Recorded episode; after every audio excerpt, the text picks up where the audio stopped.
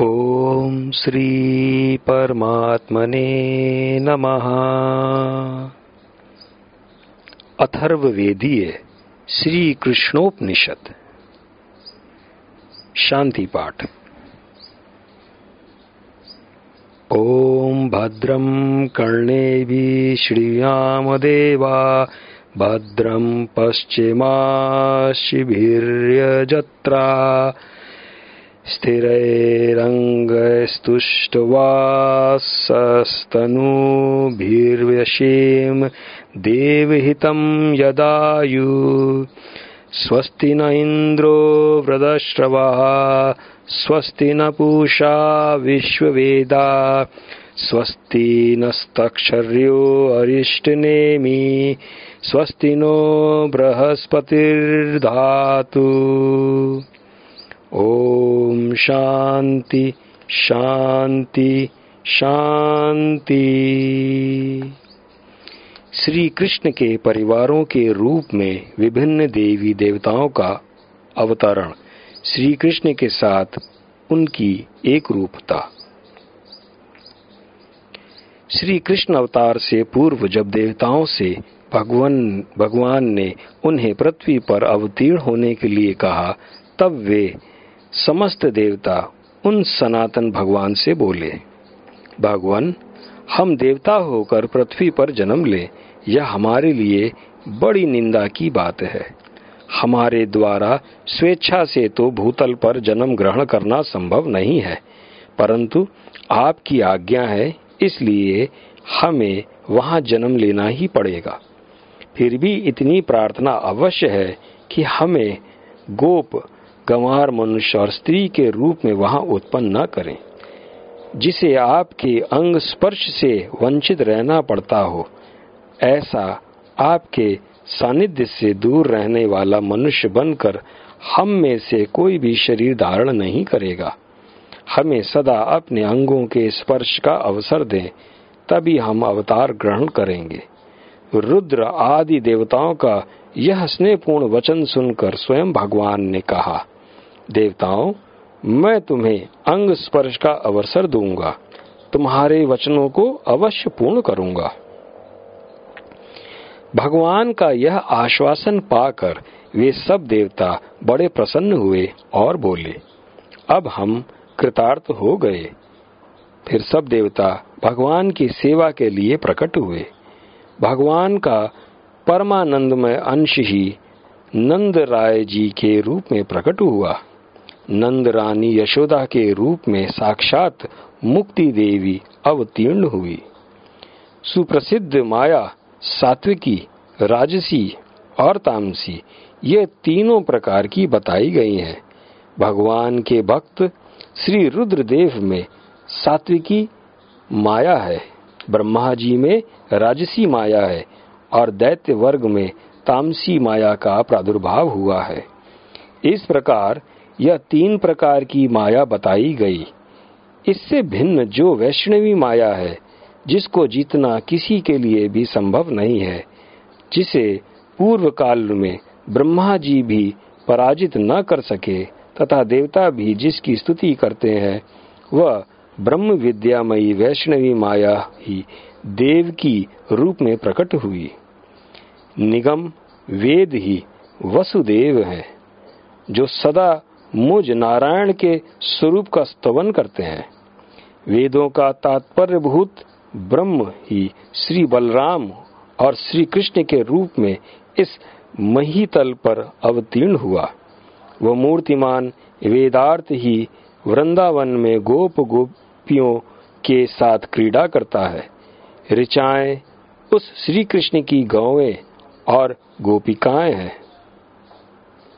ब्रह्मा लकुटी रूप धारण किए हुए हैं और रुद्र वंश अर्थात वंशी बने हैं। देवराज इंद्र सिंगा बने हैं। गोकुल नामक वन के रूप में साक्षात वैकुंठ है। वहाँ ध्रुमों के रूप में तपस्वी महात्मा है।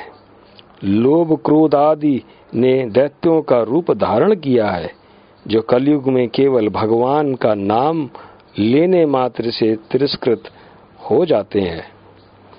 गोप रूप में साक्षात भगवान श्री हरि ही लीला विग्रह धारण किए हुए हैं। यह जगत माया से मोहित है। अतः उसके लिए भगवान की लीला का रहस्य समझना बहुत कठिन है। वह माया समस्त देवताओं के लिए भी दुर्जय है। जिनकी माया के प्रभाव से ब्रह्मा जी लकुटी बने हुए हैं और जिन्होंने भगवान शिव को बांसुरी बना रखा है, उनकी माया को साधारण जगत कैसे जान सकता है? निश्चय ही देवताओं का बल ज्ञान है, परंतु भगवान की माया ने उसे भी क्षण भर में हर लिया। श्री शेषनाग, श्री बलराम बने और सनातन ब्रह्म ही श्री कृष्ण बने। सोलह हज़ार एक सौ आठ रुक्मणी आदि भगवान की रानियाँ वेद की ऋचाएँ तथा उपनिषद है। इनके सिवा जो वेदों की ब्रह्म रूपा ऋचाएँ हैं, वे गोपी, गोपियों के रूप में अवतीर्ण हुई है। द्वेष चाणूर मल्ल है, मत्सर दुर्जय मुष्टिक है, दर्प ही कुलया पीढ़ हाथी है गर्व ही आकाशचारी बकासुर राक्षस है। रोहिणी माता के रूप में दया का अवतार हुआ है। पृथ्वी माता ही सत्य भामा बनी है। महाव्याधि ही अघासुर है और साक्षात कली राजा कंस बना है। श्री कृष्ण के मित्र सुदामा शम है। अक्रूर सत्य है और उद्धव दम है। जो शंक है, वह स्वयं विष्णु है, तथा लक्ष्मी का भाई होने से लक्ष्मी रूप भी है। वह शीर समुद्र से उत्पन्न हुआ है। मेघ के समान उसका गंभीर घोष है। दूध दही के भंडार में जो भगवान ने मटके फोड़े और उनसे जो दूध दही का प्रवाह हुआ उसके रूप में उन्होंने साक्षात क्षीर सागर को ही प्रकट किया है और उस महासागर में वे बालक बने हुए पूर्वता क्रीड़ा कर रहे हैं। शत्रुओं के संहार तथा साधु जनों की रक्षा में वे सम्यक रूप से स्थित है। समस्त प्राणियों पर अहुत अहेतु की कृपा करने के लिए तथा अपने आत्मज रूप धर्म की रक्षा करने के लिए श्री कृष्ण प्रकट हुए हैं। यो जानना चाहिए, भगवान शिव ने श्री हरि को अर्पित करने के लिए जिस चक्र को प्रकट किया था, भगवान के हाथ में सुशोभित वह चक्र ब्रह्म स्वरूप ही है। धर्म ने चुअर का रूप ग्रहण किया है। वायुदेव ही वैजंती माला के रूप में प्रकट हुए हैं। महेश्वर ने अग्नि के समान चमचमाते हुए खड़ग खड़ग का रूप धारण किया है। कश्यप मुनि नंद जी के घर में उखल बने हैं और माता अदिति रज्जु के रूप में अतरित हुई है। जैसे सब वर्णों के ऊपर अनुस्वर शोभा पाता है। उसी प्रकार जो सबके ऊपर सुशोभित आकाश है, उसे ही भगवान का छत्र जानो। व्यास, वाल्मीकि, आदि ज्ञानी महात्मा, देवताओं के जितने स्वरूप बतलाते हैं, तथा जिन जिन को लोग देव रूप समझकर नमस्कार करते हैं, वे सभी देवता भगवान श्री कृष्ण के ही आश्रित हैं। भगवान के हाथ की गदा सारे शत्रुओं का नाश करने वाली साक्षात कालिका है। शांग धनुष का रूप स्वयं वैष्णवी माया ने धारण किया है और प्राण संहारक काल ही उनका बाण है। जगत के बीज रूप कमल को भगवान ने हाथ में लीला पूर्वक धारण किया है। गरुण ने भांडीर वट का रूप ग्रहण किया है, और नारद मुनि सुदामा नाम के सखा बने हैं। भक्ति ने वृंदा का रूप धारण किया है। सब जीवों को प्रकाश देने वाली जो बुद्धि है, वही भगवान की क्रिया शक्ति है। अतः ये गोप, गोपी आदि सभी भगवान से भिन्न नहीं है, और विभु, परमात्मा श्री कृष्ण भी इनसे भिन्न नहीं है।